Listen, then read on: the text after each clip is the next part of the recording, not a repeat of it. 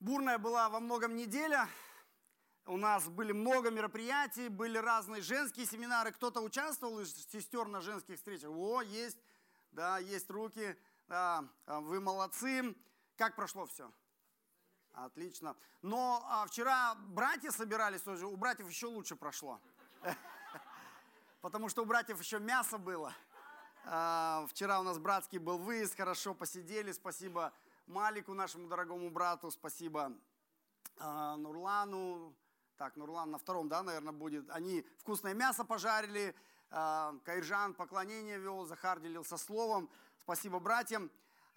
И особо благодарен мне Славе Шехереву, он на втором служении, наверное, будет. Он мне вот что сказал, такой комментарий оставил. Он сказал: вы знаете, я вот благодарен церкви Шанырак, потому что до Шанырака я был в разных церквях, и я, я благодарен, что в Шаныраке вы открываете Библию и читаете книгу из Библии подряд, каждый стих, и мы вместе читаем, и мы вместе размышляем, что это значит, и как мы можем это применить в своей жизни. Потому что он говорит, раз, раньше, когда я ходил по всем церквям, там были все какие-то откровения. Человек приходит и говорит, у меня есть откровение, и он может что угодно говорить, а, очень далеко от Библии, но это его откровение. И он говорит, я обычно вот такие проповеди раньше слушал. Я так благодарен, что мы можем это слово читать вместе. И я очень благодарен за такой комментарий, потому что это на самом деле для нас это приоритет. Мы не проповедуем здесь какие-то супер откровения, мы открываем Слово Божие, пытаемся читать его вместе и напол- на, наполненный Духом Святым пытаемся понять, что это значит и как нам это применить. И месяц назад мы закончили с вами читать книгу «Деяния апостолов». И сегодня у нас начинается новый сезон, мы открываем с вами первое послание Коринфянам и вместе будем читать его весь сезон. Первое послание Коринфянам, каждый стих. И сегодня у нас первое послание Коринфянам. Эти две книги, книга «Деяния апостолов» и первое послание Коринфянам, очень сильно связаны друг с другом. В восемнадцатой главе книги «Деяний» мы читали с вами о том, как апостол Павел во время своего второго миссионерского путешествия основывает церковь в Коринфе. После его конфликта в Афинах, после того, как он не очень успешно служил там, он приходит в Коринф. Это был исторически, это примерно пятидесятый год после Рождества Христова. Павел живет в этом городе, проповедует об Иисусе дольше, чем в других городах, дольше обычного. Написано, что он там был полтора года.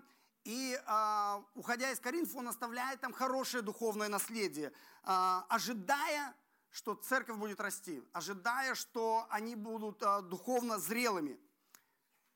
После этих событий проходит примерно пять лет, Павел находится в Ефесе, и он начинает получать новости через людей, которые приходят из Коринфа, несколько человек приходило, и эти новости очень тревожат его, потому что он видит, что в церкви в Коринфе, в той церкви, в которой он ожидал, что будет духовный рост, что будут какие-то духовные успехи, он слышит о серьезных проблемах внутри церкви. И вот первое послание Коринфянам разделено на пять таких больших проблем, которые возникают в церкви. То есть пять основных проблем церкви в Коринфе. Первое, это связано с разделениями в церкви. Это с первой по четвертой главы описывается вот эту проблему разделения. Люди делятся. Да, есть разные лагеря в церкви, внутри церкви, и эти лагеря враждуют друг с другом. Вторая большая проблема – это сексуальная распущенность. Об этом он говорит пятая, шестая, седьмая глава. Все, что связано с сексом. Потом, следующая большая проблема – это идоложертвенная еда, восьмая, девятая, десятая глава. И четвертая проблема – это беспорядки во время богослужения. Все, что связано с богослужением, это одиннадцатая по четырнадцатую главу. Ну и последняя большая проблема, которая столкнулась церковь, это отрицание воскресения. Это пятнадцатая глава. Вот пять основных проблем, которые Павел поднимает в этой книге, и он, он не просто открыто признает эти проблемы, но он дает ответ на эту проблему. Он призывает верующих в Коринфе правильно, правильно одеть очки и смотреть на эту проблему с призмами Евангелия. Каким образом Евангелие может ответить и должно ответить на эту проблему в их жизни и, в принципе, на любую проблему в жизни верующего человека. Но начинает он свое письмо не с проблем. С чего он начинает свое письмо? Давайте откроем и сегодня прочитаем первые девять стихов. Первое послание Коринфянам, первая глава, первые девять стихов. Если у вас есть Писание, можете открыть вместе, давайте прочитаем.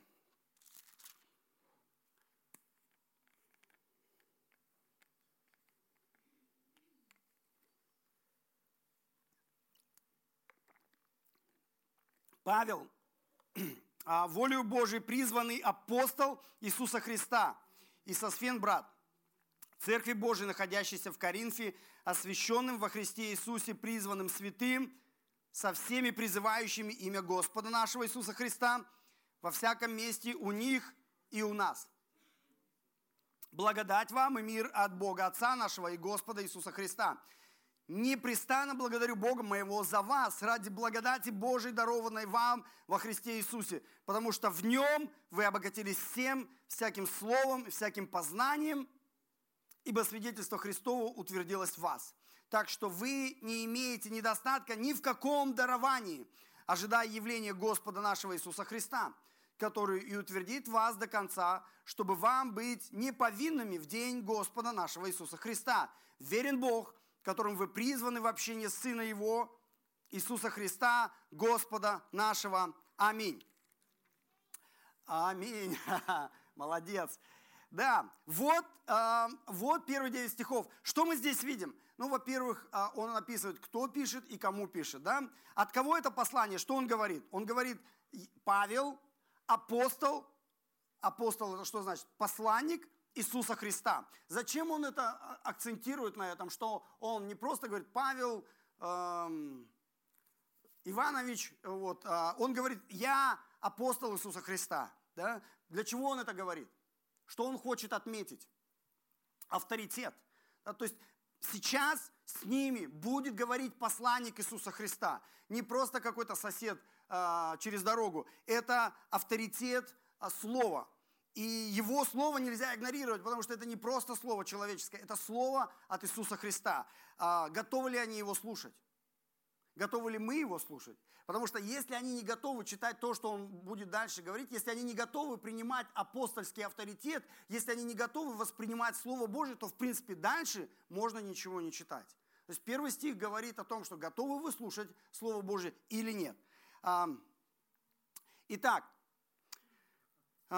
кому он пишет? Он говорит Церкви Божией. Что такое церковь? Очень много есть разных мнений о том, что такое церковь. Мне э, периодически люди звонят э, из-за того, что мой контакт указан э, там, в Двагизе, в Гугле и так далее, и спрашивают, это церковь? И я даже не знаю, как ответить.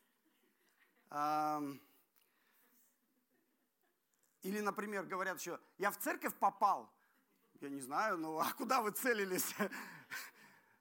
Потому что э, иногда люди, э, понятно, что есть организация, есть здание, но в, по большому счету церковь это не здание и даже не организация. А здесь написано, есть определение церкви, во втором стихе три определения церкви. Да? То есть, во-первых, это люди, которые принадлежат Богу, это люди, которые собираются вместе физически, и это люди, которые призывают имя Иисуса. Это все написано во втором стихе. Вот определение церкви из второго стиха. То есть, во-первых, это люди, которые принадлежат Богу. Церковь написано Божья. Церковь не принадлежит человеку. Иногда люди говорят, я хожу в церковь там, такого-то проповедника, я хожу в церковь такого-то проповедника, я хожу в церковь, ну, я думаю, никто не говорит про нашу церковь, я хожу в церковь Алексея Банникова, потому что, ну, это не так, да, то есть я надеюсь, что это не так, потому что это не церковь Алексея Банникова, это написано церковь Божья, и мы должны это понимать. И это должно быть ДНК нашего понимания церкви. И эта церковь принадлежит Богу. Второе, они написано, собираются вместе в Коринфе. Вот этот момент, что церковь – это те люди, которые вместе собираются. Очень сложно было нам во время, особенно карантина, это понимать, да, потому что люди начали онлайн смотреть и так далее. И у всех стал вопрос, а эта церковь, когда я в воскресенье утром проснулся, зубы почистил, кофе налил, сел, в YouTube включил и смотрю какой-то видос, да, это церковь или нет? Хороший был вопрос, потому что, посмотрите, здесь написано, что это люди, которые собирались вместе, э, так же, как и мы сегодня собрались вместе, Майлина тринадцать, мы географически вместе, район Евразии, и э, в следующее воскресенье у нас тоже будет очень важная встреча о членстве в церкви. Что такое быть членом церкви Шанырак? Если для вас эта тема интересна, будем рады вас видеть в следующее воскресенье после второго служения в полвторого. И третье, это люди, которые призывают имя Иисуса. Написано, со всеми призывающими имя Иисуса, как мы с вами. Сегодня во время хвалы, во время молитвы мы призывали имя Иисуса. Иисус, будь с нами, мы поклоняемся Тебе. И эта церковь принадлежит Богу, собираемся вместе, призываем имя Иисуса. Это справедливо для Коринфа, это справедливо для нас с вами. То есть от кого, кому разобрались. А, и следующий большой отрывок, с четвёртого по девятый стих, Павел начинает благодарить. Он говорит, четвёртый стих, посмотрите, «Я непрестанно благодарю Бога моего за вас». Когда я прочитал, меня эта фраза как-то покоробила. Что-то не так в этой фразе. Неужели Павел не знает о проблемах, которые есть в этой церкви? Да? Как они ссорятся, как они ругаются друг с другом, как они делятся в церкви, разрывают церковь на части, как они там во, во грехах живут. Зная состояние этой церкви, что бы мы ожидали в самом начале, апостол должен был им написать. Но я уж точно бы не ожидал, что он напишет, я непрестанно благодарю Бога моего за вас. Да, там, за что вообще благодарить? Церковь находится в таком критическом состоянии. Если бы ко мне пришли люди и сказали, ты знаешь, вот в таком-то городе есть такая-то церковь, там они постоянно ругаются друг с другом, разделились на какие-то сектора, друг, друг, друг против друга за спиной что-то говорят, и про вас говорят всякую ерунду, да, и там непонятно друг с другом, там кто-то спит с кем-то, там с какой-то мачехой и так далее, то есть с деньгами у них проблемы, на богослужении вообще бардак, а, съезди им помоги, да, я бы сказал, ну, как я могу помочь, а, мертвому не поможешь, да, то есть я, я бы, я бы ну, не знал, как помочь такой церкви, но уж точно я бы не благодарил за такую церковь Бога. Они же лжеучителей слушают, они за спиной Павла разрушают его авторитет, они ругаются друг с другом до такой степени, что они в суд друг друга ведут. И они грешат так, что даже неверующие в шоке от их грехов. Как за такую церковь можно благодарить? Их ситуация очень серьезная, то есть я бы сказал, что вообще безнадежная. Но обратите внимание на тон этих стихов. В тоне Павла энтузиазм, оптимизм, благодарность, что является источником этого оптимизма. Где среди этой грязи он взял причину для благодарности? Какая причина для благодарности?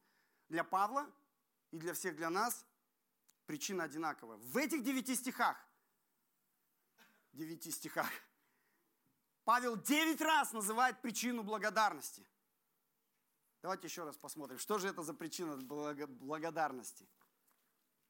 Ну, в принципе, даже дети догадаются, что за причина для благодарности. Это Иисус Христос. Вы посмотрите еще раз, давайте еще раз прочитаем эти девять стихов. «Павел, волею Божию призванный апостол Иисуса Христа и Сосфен брат, Церкви Божией, находящейся в Коринфе, освященным во Христе Иисусе, призванным святым, со всеми призывающими имя Господа нашего Иисуса Христа, во всяком месте у них и у нас». Благодать вам и мир от Бога Отца нашего и Господа Иисуса Христа. Непрестанно благодарю Бога моего за вас ради благодати Божьей, дарованной вам во Христе Иисусе, потому что в Нем вы обогатились всем, всяким словом, всяким познанием, ибо свидетельство Христово утвердилось в вас. Так что вы не имеете недостатка ни в каком даровании, ожидая явления Господа нашего Иисуса Христа, который утвердит вас до конца, чтобы вам быть неповинными в день Господа нашего Иисуса Христа. Верен Бог, которым вы призваны в общении Сына Его, Иисуса Христа, Господа нашего. Вот причина, по которой Павел настроен оптимистично. Вот причина, почему среди этой грязи и тьмы у него есть радость и благодарность. Конечно, он не благодарит церковь за их грехи. Он благодарит за благодать Иисуса, которая уже проявилась в их жизни в прошлом, проявляется прямо сейчас в настоящем и будет вести их в будущем до самого конца. То есть Павел не начинает свое э, письмо с публичного сомнения в их вере и в их спасении. Э, слушая все истории про вашу церковь, я вообще сомневаюсь, что вы верующие, я уверен, что вы попадете в ад. Да? Вот я бы так, например, начал письмо. Ну и, в принципе, после этих строк, в принципе, наверное, никто бы дальше не читал, чтобы, что, что я там дальше напишу. Но Павел начинает, посмотрите, с какого, с какого тона он начинает. То есть он закладывает фундамент, он закладывает основу дальнейшего диалога. Он говорит, что основа их спасения не человек, очень часто неверный, очень часто человек, который падает. И это не основа спасения. Основа спасения – неизменный Иисус. Он неизменен в прошлом, в настоящем и в будущем. Этот Иисус – вот единственная причина для нашей радости. Давайте посмотрим эти три составляющие, как он описывает, что делал Иисус в прошлом, что делает Иисус в настоящем и как Иисус будет действовать в будущем. Во-первых, он говорит, наше прошлое, посмотрите на наше прошлое в Иисусе. Во втором стихе написано, Иисус благодатью призвал нас к себе. И девятый стих он заканчивает той же мыслью. Мы призваны Иисусом Христом в общении с Ним. То есть Иисус в прошлом, если вы верующие в Иисуса Христа, Он уже вас призвал к себе благодатью. Что Он еще в прошлом сделал? Он, написано, благодатью отделил нас для себя. Во втором стихе написано, вы освящены в Иисусе Христе, вы святы в Иисусе Христе. Что это за слово такое? Освящение, святость. То есть очень часто, опять же, так же, как и в ситуации с церковью, люди, если на улице спросите, что значит святой человек, что вам люди ответят? Кто такой святой? У кого нет греха. Но это совершенно не то, что написано в Библии. У верующих церкви в Коринфянам очень много было греха. Пачки греха, вагоны греха. Но несмотря на это, Павел говорит, вы святые. В чем тогда проблема? Проблема в определении. Потому что святость, освященность в Библии никогда не говорит об отсутствии греха. Она говорит об отделенности. Бог отделил вас для какого-то мероприятия. Как вы думаете, я каждый день хожу в рубашке? Нет. Я хожу обычно в футболочке. Вчера братья, кто был, видели, как я хожу. Да? По-деревенски. Но в воскресенье я открываю шкаф, и у меня там есть рубашечка. И я ее одеваю, и галстучек одеваю. Вот с этой точки зрения рубашка и галстук отделены мною для особого случая. Для какого случая? Я в церковь так одеваюсь. В этом отношении рубашка и галстук освящены и святы мною. Они святы для воскресного дня. В этом случае мои шортики и моя маечка не святы. Это повседневная одежда. То есть я говорю это, чтобы мы поняли, когда Библия называет нас святыми и освященными, это не значит, что Библия говорит, что вы безгрешны. Это значит, что Бог вас отделил, нас отделил для чего-то особенного, для какого-то особенного дела. Вот что Иисус сделал для нас. Мы благодатью Его призваны в общении с Ним, мы благодатью Его отделены для Него. Это то, что уже произошло с нами в прошлом Иисусом Христом. Он это сделал для нас. И это глубокая истина. Если я верующий в Иисуса Христа, я уже святой. Можете, положите себе вот руку вот сюда на грудь и скажите, я святой. Я святой. Это на самом деле так. Это истина. Павел, он говорит, это фундамент. Если вы не поймете этого, не, не продолжайте читать. Вы должны понять, что вы уже святой. Да, у вас есть грехи. Да, да, да, я грешник, но я освященный грешник. Я, я святой грешник. Вы можете так сказать про себя. Потому что святость и греховность не обязательно отрицают друг друга. И мы видим это на примере Коринфской церкви. Он называет их освященными и святыми, несмотря на их грехи. Это то, что Иисус сделал в прошлом. Но Иисус не остановился в прошлом. Павел говорит, я помню, как Иисус начинал действовать в вашей, а, в вашей жизни пять лет назад. Я был там среди вас. Когда Иисус сказал, Павел, проповедуй, в этом городе у меня много людей. Это мои люди. Им нужно, чтобы ты донес до них Евангелие. Я их спасу через проповедь Евангелия. Я их призову к себе, и я, я их сделаю освященными, я их сделаю святыми для себя, для своего дела. Но Иисус на этом не остановился. Павел продолжает. Теперь в настоящем Иисус действует в вашей жизни. Он говорит в третьем стихе, он говорит, мое желание, чтобы прямо сейчас Иисус дал вам благодать и мир. Шалом. Да, это то, что Иисус дает нам каждый день. Это то, что нам нужно каждый день. Его благодать и Его шалом. Особенно, когда мы ошибаемся, особенно, когда мы грешим, особенно, когда мы падаем, нам нужна Его благодать, нам нужен, нам нужен Его шалом. И еще написано в четвертом стихе, что Иисус обогащает нас. Это настоящее время. Иисус обогащает нас всем, что вам нужно для жизни и благочестия. В посланиях написано, уже мы имеем в Иисусе Христе. Он уже обогатил нас. Что там написано? Чем вы богаты? Словом, да, познанием, всяким словом, всяким познанием, а, свидетельством и дарами. Написано, у вас нет никакого недостатка. Иногда нам кажется, что у нас есть недостаток. У нас есть недостаток в деньгах, у нас есть недостаток в здоровье, у нас есть недостаток во внимании, в том, в другом, в пятом, в десятом. Но Слово Божие говорит, у вас нет ни в чем недостатка. Иисус вам все уже дал, что вам нужно для жизни и благочестия. И Он дает это каждый день в избытке. Дальше он эту тему будет хорошо развивать, когда он будет говорить про дары, там, двенадцатая, тринадцатая, четырнадцатая главы.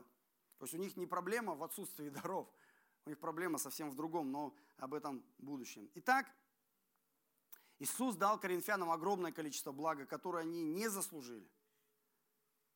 Он им дал эти дары не потому, что они хорошие, и не потому, что они как-то отработают эти дары. Вот это и есть благодать, когда Бог дает нам что-то. Не просто что-то, а в избытке дает больше, чем нужно, чтобы у нас не было никакого недостатка. Все это Он дает не потому, что мы хорошие. Глядя на церковь в Коринфе, точно не потому, что они хорошие. И точно не потому, что они потом это как-то отработают. Вот это и есть благодать. Что Иисус нам все дает. Сегодня во время поклонения, замечательное было время, когда я просто, мы пели песню о благодати, и я понимал, все, что есть в моей жизни. Мои финансы, мое здоровье, моя семья, моя жена, мои дети, служение, радость какая-то, природа, хорошая погода. И это все не потому, что я хороший, а потому, что Иисус хороший. Потому, что Он в благодати Своей дает это мне. Каждый день в настоящем. Но не только в настоящем. Посмотрите, дальше Павел смещает свой фокус на будущее. Он говорит в восьмом стихе, он говорит... Тот же самый Иисус, который благословил вас в прошлом благодатью Своей, Он благословляет вас в настоящем Своей благодатью. Эта же благодать будет вести вас в будущем. До, до, как долго Бог будет терпеть? До конца. Бог будет вести эту церковь, которая загнивает, разваливается на кусочки. Бог будет вести до конца, в восьмом стихе написано. Вы знаете, что сегодня в городе марафон проходит? Я смотрю, ползала нет, потому что я уверен, что частично это с марафоном связано. Мы ехали сегодня через этот марафон. Я, главное, заранее посмотрел, как этот марафон будет бежать. И думаю, поеду по объездной. И потом едем с Захаром. Я говорю, ну-ка давай джи пи эс проверим. джи пи эс говорит, я едьте прямо через город. Два ГИС. И мы поехали. Думаю, ладно, раз через город, я знаю, как ехать. Поехали по Мангеликель. И потом два ГИС говорит, не-не-не, туда, туда не едь, давай по Кабанбай. На Кабанбай выехали, ехали, ехали, до Казмунайгаза доехали, прямо перед нами гаишники перекрывают дорогу. Куда ехать? Ну давай по Турану, давай через Хан-Шатыр. В общем, вот так ехали, ехали, ехали. Хорошо, что доехали. Но я смотрю по пустым местам, кто-то не доехал. Что, это, что я хочу сказать? У нас у всех с вами цель не, не просто в земную церковь приехать, наша цель до небес добраться. И иногда нам кажется, а мы знаем прекрасно путь. Я точно знаю, как туда идти, вот так вот я пойду. И чаще всего, ну, что нас ждет? Тупик. Да, мы доходим до какого-то состояния, а там просто, ну, дорога закрыта, и все. И ты думаешь, что делать? И что делать? Тебе нужно небесное джи пи эс, тебе нужно небесный два ГИС. Господи, да куда дальше? И он тебе говорит, развернитесь, через пятьсот метров повернитесь направо. Ну, то есть нам, нам нужен тот, кто видит всю картину с небесного спутника. И он понимает, куда нам нужно, и как нам нужно, и где дорога, и где дорога открыта. И он верно будет вести. У него батарейка не сядет. Да? То есть у него нет никаких ошибок. И Павел говорит, это Иисус верно будет вести тебя до конца. И если тебе достали твои грехи, твои ошибки, твои несовершенства, то радостная новость, что там написано? Что в конце концов, когда мы придем туда, мы будем какими? Безгрешными, совершенными, а, как там написано, неповинными. Я очень рад. И моя жена очень рада, что я буду совершенным в Царстве Небесном. Но это написано будет когда? Только когда мы туда придем. Откуда у Павла такая уверенность, что вот эта церковь в Коринфе дойдет до конца? Откуда у него такая уверенность? А потому что в восемнадцатой главе книги Деяний, когда мы читали с вами, как церковь в Коринфе началась, у Павла было слово от Иисуса. Что ему Иисус сказал? Кто помнит? восемнадцатая глава, девятый стих. Недавно совсем читали. Иисус сказал, «Э, в этом городе у меня свои люди. Это мои люди. У меня планы для этих людей. Иди и проповедуй». Он полтора года проповедовал. И теперь, когда он слышит новости о том, что эти люди Иисуса ругаются друг с другом, там непонятно, какие грехи совершают, какие глупости совершают, вместо того, чтобы махнуть рукой и сказать, а, конченый народ. Он говорит, нет, народ может быть, да, народ может быть ошибся, народ может быть во грехи, во грехи впал. Но Иисус, когда пять лет назад мне сказал, что это мои люди, он не ошибался. Он знал их прошлое, он знал их настоящее, и он знал их будущее, когда он мне сказал, что это его люди. И если Иисус сказал, он никогда не ошибается. На этом построена его уверенность. Его уверенность в существовании церкви, в преуспевании церкви была построена не на том, что люди там такие хорошие, а на том, что Иисус ему сказал, что это мои люди, и я с ними буду работать в прошлом, настоящем и в будущем. Вот на чем была построена уверенность Павла. Да, с тех пор, возможно, некоторые люди изменились в худшую сторону, но Иисус не изменился. Он начал и Он закончит. Это важная богословская истина, которая называется «безопасность святых». Она говорит, что никто и ничто не может нас похитить из рук Божьих. Если Бог нас однажды взял, и Он говорит «Вы мои, вы мои», то кто бы ни хотел нас украсть, да, он своими руками доведет нас до своего царства. Вот, вот а, важная богословская истина о безопасности святых. И целью Павла в этом письме является не просто помочь церкви разобраться с проблемами. Его цель – показать им на Иисуса. Его цель, а, чтобы они поняли, и вместе с ними мы поняли, что если Иисус не является в центре нашей жизни, мы пропускаем что-то очень важное. Потому что Его имя, имя Иисуса, Его Евангелие является ответом на все наши проблемы, на все наши грехи, на все наши ситуации. В какой-то, в каком-то смысле без Иисуса вообще не стоит, ну, начинать разбираться с какой-то проблемой. Если ты не видишь эту ситуацию с точки зрения Евангелия, с ней невозможно фундаментально разобраться. И поэтому с первых строк своего письма Павел желает и для себя, и для своих братьев в Коринфе, и для своих сестер в Коринфе, и для нас с вами поместить Иисуса в центр любой ситуации жизненной, в центр жизни. И когда Иисус будет в центре, очевидно, это повлияет на, на все наши ситуации. Что это практически для нас значит? Три применения. Первое. Нам нужно научиться быть благодарными Богу.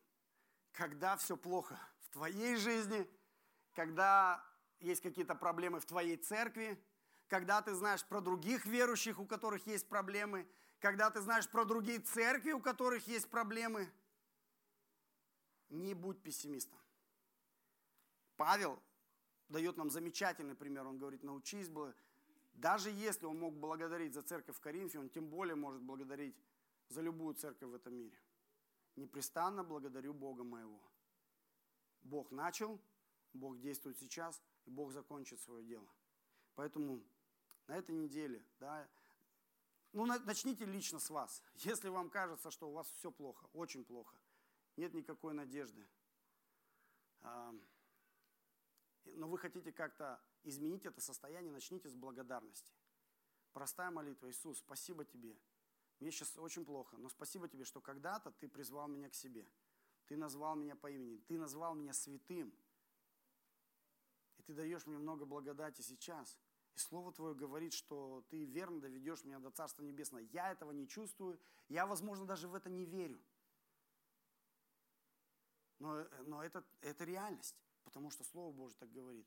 Начни благодарить за это. Начни благодарить за церкви, которые, может быть, ты знаешь, находятся в кризисной ситуации. Начни благодарить за других верующих, которые находятся в очень критическом состоянии. А ты наверняка знаешь таких людей, которые, может быть, очень далеки от Христа сейчас, а как, которые когда-то были с Ним. Да? Благодари, как Павел. Второй момент связан с нашей надеждой. Даже если у такой церкви, как церковь в Коринфе, есть надежда, то тем более она есть у нас. Мы же не такие, как в Коринфе, мы же лучше, чем коринфяне, да? Мы же не ругаемся друг с другом, мы не ссоримся друг с другом, у нас грехов нет или есть. Да. Наша единственная надежда – это не наша праведность, это Иисус. Я не знаю, как вы, когда я вот, ну, честно размышляю над своей жизнью, я понимаю, что надежды нет. К сожалению, да, я смотрю на себя, понимаю, что надежды нет. И мне непонятно, как моя жена двадцать пять лет уже со мной живет, понимая, что я безнадежный. Она у меня герой. И моя единственная надежда а, не в том, чтобы я был сильным, а потому что а, Иисус сильный. И это единственная надежда. Когда у тебя прямо сейчас, может быть, состояние, у тебя опущены руки, ты, у тебя есть какие-то ошибки, грехи, какие-то ситуации, ты думаешь, что вообще происходит? Какая-то тьма вокруг, и нет никакой надежды. И это неплохо, потому что надежда никогда не была в тебе и на тебе. Наша единственная надежда – Иисус Христос. Он верный, Он сильный, Он начал дело в тебе, Он продолжает это дело в тебе прямо сейчас, в этой тьме, в этом стрессе, и Он его закончит. Даже если ты этого не чувствуешь, даже если ты, может быть, в этом сомневаешься, Он все равно это сделает. И третье применение, чтобы Иисус был в центре нашей жизни. Является ли Иисус центром вашей жизни? Понимаете, в каждом стихе, в каждом из девяти стихов есть имя Иисуса. Я хочу, чтобы в каждом стихе вашей жизни Иисус был в центре вашей жизни. Его имя, чтобы было в каждом стихе в вашей жизни. И если это уже так, если Иисус является центром вашей жизни, слава Богу, двигайтесь дальше с благодарностью, с надеждой, как здесь написано, ожидая явления Господа нашего Иисуса Христа, ожидайте Его явления.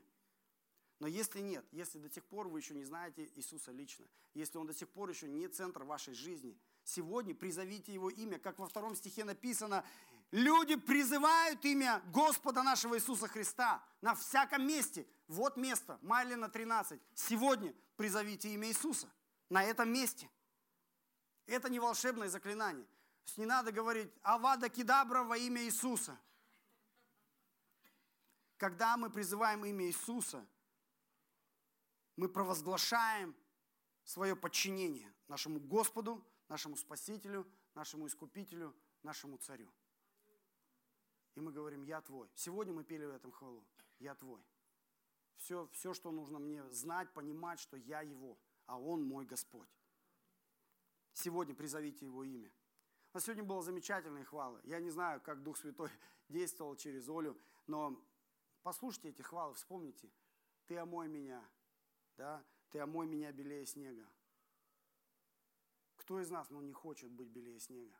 У нас столько грехов, у нас столько ошибок накопилось.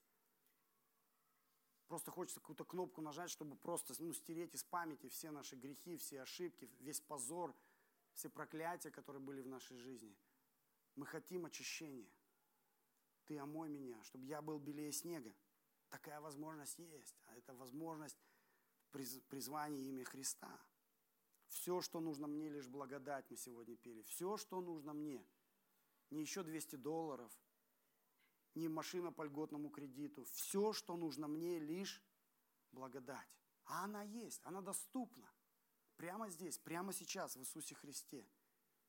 Но мы будем еще одну с вами песню петь, заключительную песню, и она будет очень простая. Есть внутри меня надежда. Мы сегодня будем петь эту хвалу. И я очень хочу, чтобы, когда вы будете петь эту хвалу, это, была, это были не пустые слова, а чтобы вы исповедовали, что у вас внутри есть надежда. И эта надежда не на нас сильных. Это надежда в одном единственном имени. Имени Иисуса Христа. Помолимся. О, Господь, спасибо Тебе. Спасибо Тебе, что Ты дал нам возможность собраться здесь, на этом месте, как церковь Твоя. Мы церковь, которые, люди, которые принадлежат Богу, которые собрались вместе и призвали имя Иисуса Христа.